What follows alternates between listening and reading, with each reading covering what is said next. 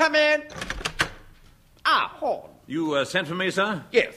As controller of thought, word, and deed of the BBC, I'm afraid I have to reprimand you over the use of certain words and phrases contained in last week's show. Oh, what specific phrases did you have in mind? Well, last week in your show, you distinctly said hello. Well, what's wrong with that? Oh, come off it, Horne. We all know what hello means. We all know what it suggests. It suggests, hello, what's this I see through the keyhole? it's a scantily clad female doing an exotic dance with a ball of wool. Good, Good heavens, is, is that what it suggests? Yes, that's what it suggests to me. Oh. Immediately. And then later in the program, you said you were going to introduce someone without further ado, which suggests immediately that there had been some ado going on Which brings me to your name. My name, or what's wrong with Kenneth Horne? Well, everybody knows that ground up moose's horn is an aphrodisiac. Very title of your show is an incitement to loose living and carrying on. I found. You'll have to change your name.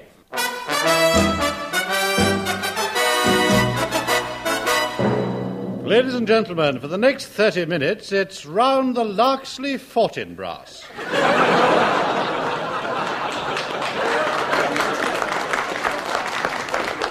And I can't wait till the controller gets round to Housewife's Choice.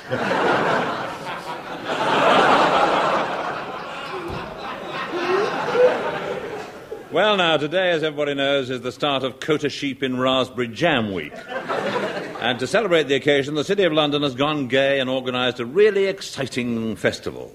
There'll be swan upping at Downham, swan downing at Upham, streptococcus racing at the BMA Recreation Grounds, Walthamstow, and an auction of Rembrandt's dentures at uh, Sotheby's Horsemeat Boutique, Hungerford Arches. and for racing fans, the week's events will be crowned by the nudists' annual point to point at Kempton Park.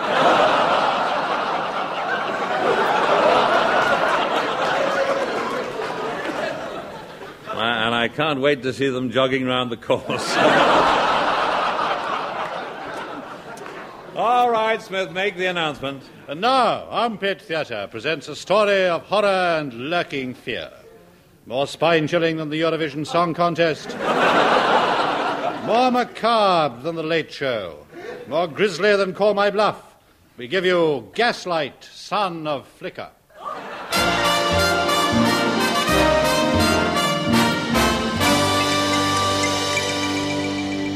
The year is 1890. The place, Victorian London, which, as anyone who's ever been to the cinema knows, means gas lamps, frock coats, barrel organs, Basil Rathbone trotting through the fog in a hansom cab driven by Alfie Bass. In his office at Scotland Yard, Inspector De La Rose of the CID was going through his file of unsolved crimes with his dour Cockney assistant, Sergeant Molecule. Well, now, Sergeant, what about the Chalk Farm case? Have you dragged the hip bath? Yes, sir.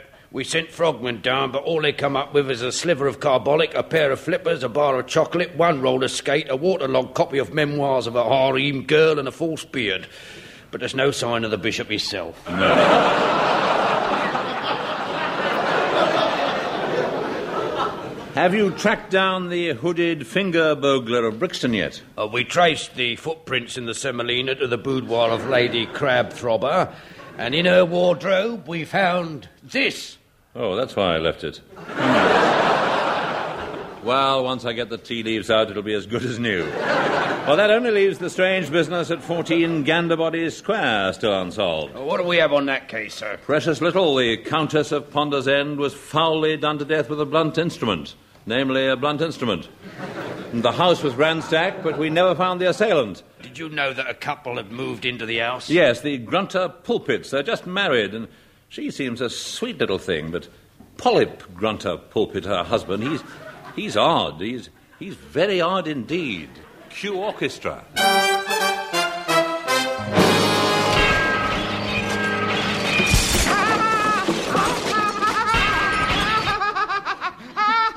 Good morning, Polyp.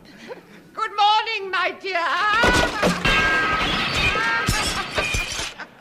I'm glad you're in such a good mood this morning. Aren't you coming down to breakfast, dear? No, I'll have it up here where I am on the chandelier. Did you sleep well last night? Not really, Polyp. I was frightened. Frightened? What was there to be frightened of? I was out. I heard. I heard noises, and the gas light went very low. Nonsense, do you imagine things, my dear. I didn't imagine it. I heard footsteps coming from the attic. Mice. And foul oaths and curses. Ill-bred mice. I'm worried about you, my dear. You're not well. Here, lay down on this bacon slicer. Let me get you something. What? Sliced. Uh, Polyp, Polyp, we've been married for six weeks now, but every night you go out, not returning until the dawn. Where do you go? To work. But you're an upholsterer. I'm an all-night upholsterer. You worry too much, my dear. Let me comb your hair with this axe. Ah, why, why are you looking at me so strangely, Polly? You forgot to give old Spot his weekly bath yesterday. But why should I have to bathe him? He's your father.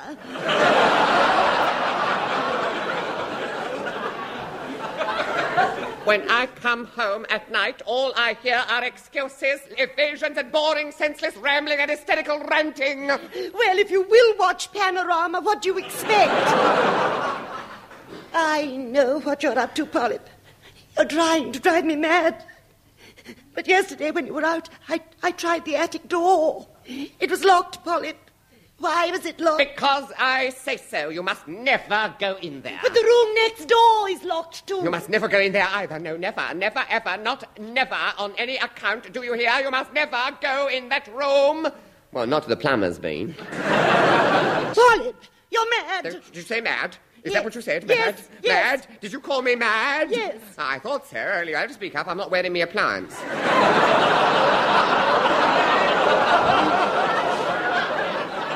But it's not me who's mad, my dear. It's not me who's mad. It's you. Me? Yes, you keep losing things. Oh, what have I lost? Answers, please, on a postcard. to the lost property office, Baker Street, New Guinea. I'm going to have you put away. No. Dr. Otterbland will do the necessary. Come in, Dr. Otterbland. A secret door in the whatnot opened, and into the room stepped the kindly old family physician, Dr. Otterbland, an imposing man with beetling brows that met in the middle of his back. My dear, yes, your husband has told me all about you. Come with me, my dear. Where are you taking me? Uh, to Somerset and Dr. Croke Raven's private residential hotel for loony gentlefolk. Yes. Uh, don't worry, my dear, it's a trust house. All ours. All our residents are trust. Go, go with him, my dear. The doctor will never be far away. He has a private practice in Bath. Yes, every morning. Uh, the acoustics are better in there. No, I won't go. I won't go. You can't make me Oh, go. can't I? Grab her, Otterbland. I mean, grab her, Otterbland. Give her an injection. No, no. Uh, uh, don't, uh, don't, no, don't, don't, don't shrink away, my dear. It's only an eight-inch hypodermic needle. It, it won't hurt a bit. Uh, There. Ah! It only goes to show how wrong you can be. Oh, she's, she's got limp. Help me carry her out. There's a horse-drawn mini cab waiting. But meanwhile, a watch was being kept on the house by Edwin Braden, disguised as Epping Forest. Without any artificial aid. To speak of, anyhow. Seeing the unfortunate Mrs. Grunter Pulpit being bundled into a hansom cab, he paused, only to knock back 18 pints at the captain's cabin before making his way speedily to the yard. Excuse me, sir. He speaks.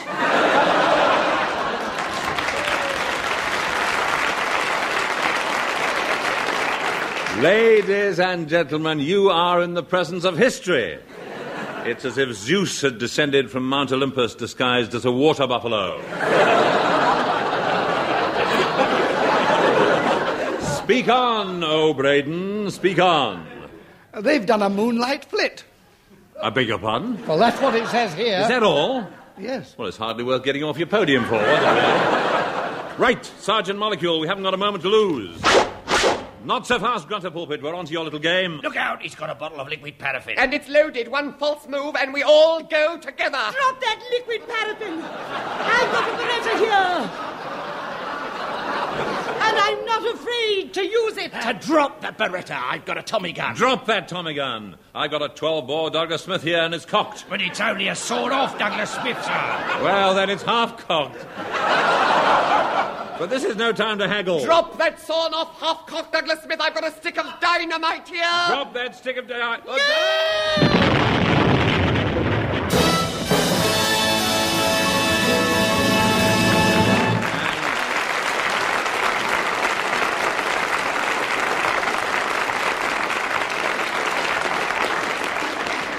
And that was the end of the affair. The others were never seen again. But Blast plays funny tricks. My trousers were blown off, and the blast threw me several hundred feet in the air. And I came to rest in the drawing room of a Mrs. Evadne Spigot of More Repose Sidcup. At least that's what I told Mr. Spigot when he came home unexpectedly from work. But enough of my problems. You've got your own. because here are the Fraser Hayes Four Dozy, Beaky, Mick, and Titch. Judging by their appearance, that is. Here to sing Goodbye, Charlie are the Fraser Hayes Four.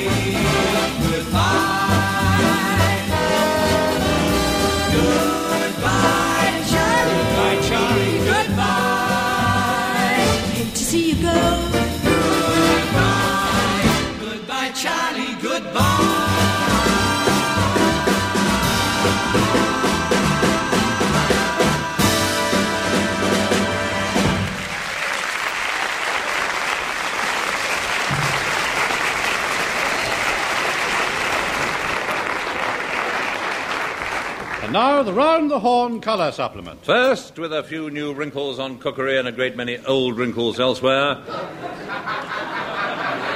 Here is Daphne Whitethigh. Good news for all housewives. Rhino is down in the shops this week, and you can give hubby his favourite cut. My suggestion best end of Rhino. The difficulty is, of course, to know which is the best end. Uh, rhinos know, but their cause is not ours. Other goodbyes are a scallop of vole, water buffalo chestnuts, and hippo in its shell. For those of you who fancy something a little more um, exotic in the way of um, poultry, why not try duck-billed platypus? Flambe. Yeah. well, I've, uh, I've tried it, but they keep blowing the match out. and now, once again, it's over to Sunday night TV personality Seamus Android, who's waiting at London Airport to interview yet another celebrity. Uh, come in, Seamus Android. Hello. All right. well, yet again, it's welcome back for the first time to someone who's so well known that even I've heard of her. so, here without much ado, right now, I'd like to. Now, so. If someone would hold the microphone, I will.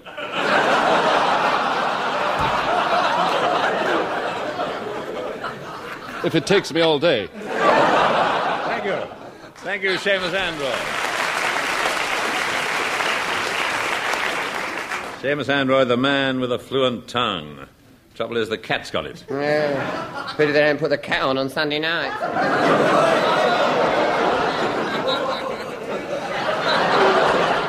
Well, now, this week, the uh, Round the Larksley Fortinbras colour supplement turns its attention to the cinema. Now, when I was young, our values were clear cut. The goodies wore white and the baddies wore black, and we always knew who to hiss. But confusing nowadays. Recently, I spent the first 20 minutes of The Singing Nun booing Debbie Reynolds. and I don't think the time was entirely wasted. Legal, a legal note here common abuse is not libel. we in England have a great tradition in filmmaking, particularly during the war, when we made those never to be forgotten epics of keep it up, stick it out, take it on the chin. I knew you'd all volunteer. Good heavens, an orange. Jack, darling, what's happening to us? School of Film. Here's an excerpt from one such naval drama starring Dame Celia Molestrangler and aging juvenile Binky Huckaback.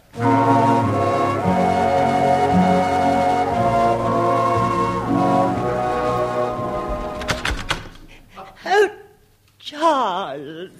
Oh, Fiona. Charles, Charles. You're back. Yes. Would you mind scratching it? There. There, darling. Better. Yes, darling. Oh, how I've missed that. Seems years. Years since I was home on leave last. Did you think of me out there? Yes. Constantly, incessantly, never endingly, I thought of you back here. And did you think of me out there? Back here? Yes. All I could think of back here was you out there thinking of me back here. Thinking of you out there back here. Needing you, wanting you, wanting to need you, needing to want you. I want to feel you need me. I want to feel you're there behind me, leading the way.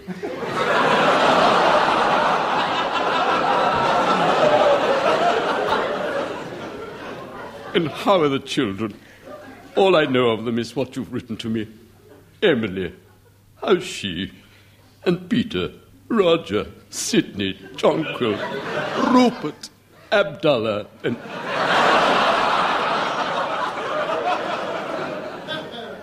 You know, I've wondered a lot about young Abdallah while I've been. and Buster. How's young Buster? Is he in long trousers yet? Is he going out with girls? Does he look like me? Buster's the dog, darling. Forgive me, Fiona. I'm not.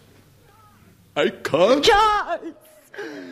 You're limping. Yes. I didn't want you to find out this way, but you'd have to know sooner or later. I've got an ingrowing toenail. MR says I'll never be a normal man again. Oh, Charles! Hold me. I can't, Fiona. Curse this gammy, too. I must go now. When will you be back? I don't know. I have a funny sort of premonition I won't be coming back. You mean Yes. But if I don't get back, don't grieve. Just think, at last he's found a little rest, a little peace. a little peace, Charles? Yes.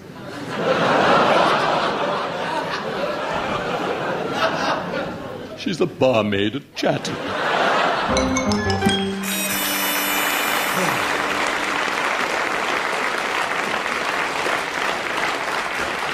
These days, making films is no longer the prerogative of the large Hollywood companies. Today, many of the best films are made by the small, independent film units. And recently, I visited the office of one such company. The sign on the door said, Bona Prods.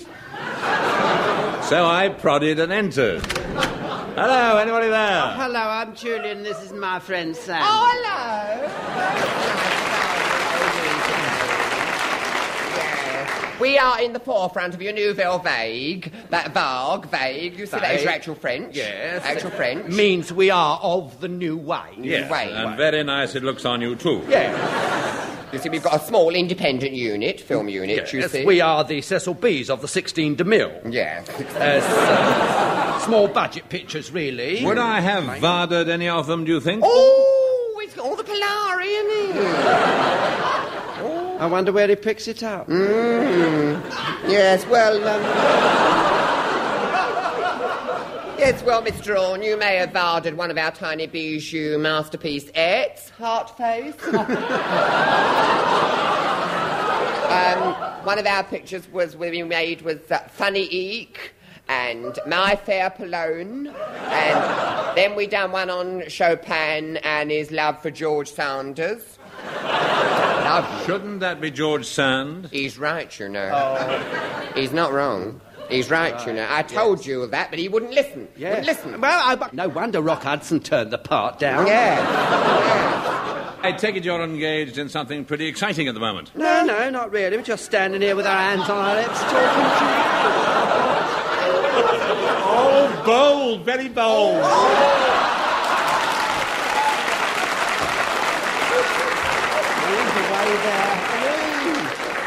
I wonder where he spends his evenings. Oh, yes, you mean the subjects. Oh, well, frankly, Mr. Horne, at the moment we are dickering, aren't we, Jules? Yes, we are Just dickering, dickering, really.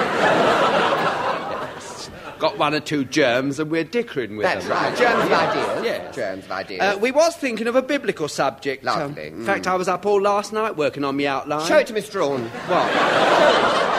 Show him your outline. Oh, Go on. shall I? Yes. Well, uh, look, this is how I see it. This is how he sees it, Mr. Orne. You're present at the moment of cinema history. He's about to Um, create. He's about to create. Look at his features, all getting oh. tortured. He's getting all worked up. Look, the muse. No, no. The muse is fluttering about and looking for a place to perch. Yeah. You see? There she is. Go it, girl. Here, she's lighted on his shoulder. I've got it. He's got it, Mr. Orne. It's coming over him in waves. Yes, we're, we're going to do Samson and Delilah. Go on, Jewel. How do you see it? How'd you see it? Well, well, I, I see. Uh, I see Samson all huge and all butch. Bush, yes, yes. These great bulgy thews and, Oh, yeah. and whopping great, whopping great lally. Oh, yes. Yes. Yes. Yes. And with it, Yeah? with it, he's got this long blonde wire hanging right down his Jim and Jack. Oh, it's Jim and Jack. Yes. That's, that's, uh, that's your rhyming slang, you see. That's, that's your rhyming slang for, for back. Oh, I see. Jim, Jim and Jack, you see. Off, off of France, down is Jewel and Jim. I won't go into that. Yes. So what happens? Uh, well, well, I, I'll tell you what happens. The film opens with him lying there, spark out on his palliasse. Oh. and suddenly there's a movement behind the arras. Yes? And who comes trolling in? Oh, shut up. No, yes. Trolling in. Spoiling me thoughts. No, it? no. Who comes trolling in but this Palone Delilah? Yeah? She varders his sleeping eek. And she, she pulls out this pair of scissors and lops off his rye. Yes, I can see that. Not, yes, a great close up of his head. Nanty Raya. Nanty. Yes, that, that is your cinema verite. Yes. That is your cinema verite. Truth. Then suddenly, Yeah. he comes round. Yeah. Go on. Mm. yes. He comes round. What happens? What happens? What? What happens when he I'll tell round? you what. Yes. Who's had me ryer off his squeals? Lovely dialogue, isn't it? What the dialogue? Yes. It's all out of my head, too. Man's own head. Go on, yes. It's all ebbing away, he screams. It's all ebbing away. Ebbing away. Lovely dialogue. Yes. Go on. Come on. Then the Philistines come and they mock him, Mr. Orme. Oh, and mock him. What a figure of tragedy he represents. Then, then they drag him up the king's latty. Oh. And chain him. Oh. Chain him by his lallies to the pillar. then he gets his wild up. Gets his wild up. Yes, he do. And then with one mighty heave, oh! he brings the whole laddie tumbling about their heads. Oh. End of film. Bravo, Jewel! Bravo, it's an Oscar winner. I shall go again the game. What about you, Mr. Horne? Well, yes, it makes me want to go. Yeah. oh, yes. Beautiful. Beautiful. And uh, who do you see playing the role of Samson? Well, do you see, the description says big, butch, muscular, blonde. There's only one person it can be. Who's that? Jewel, Jewel itself. It's you, Jewel. Me? Yes. Oh, pity. Why? I saw myself as Delilah.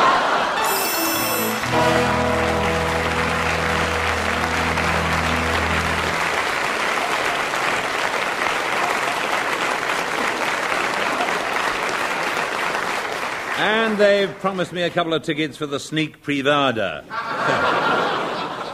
well, that brings us almost to the end of the show, but for this week's musical adventure up the highways and byways of folk music and stopping off in a lay-by, what else would we find but Rambling Sid Rumpo? Well, hello, me dearie Aaron. I expect you're dying to know what I've pulled out of me gander bag this week. Yes, well, we're all agog. Well, uh, half agog, anyhow. Half a gog. Well, the air with which I'm about to burst forth is traditional in Lincolnshire. It is the song of the Bogle Clencher and goes after this fashion. When I was a clencher's bogle man in famous Lincoln town, I often clenched me bogling fork for less than half a crown. And I would wogle and irk me boys, as I shall quickly tell. Oh, 'tis my delight on a shining night and a foggy night as well. Once I took me moolies and set them in a snare. 'Twas then I spied a scroper's man, a wordle in a hair. But I was not afeard, me boys, of that there is no doubt. Out is my delight on a shining night when the copper's on her bow. Although I'm over eighty now, my boggle still I clench and I will flutter my artifacts at any passing wench. I've tickled many a scribbling nut as on my way I go. Oh, 'tis my delight on a shiny night at one and nine a throw.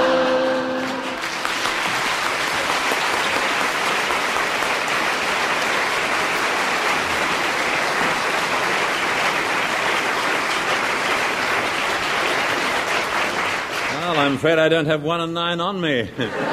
Do you take credit cards by any chance? Well, that brings us to the end of the show for this week, except for a police message. Now, police are still looking for the nude cyclist of Polperro. And they wish to interview a tall, distinguished, middle aged radio comedian with a bald head and a deep, fruity voice. Oh. So until next week, then, cheerio!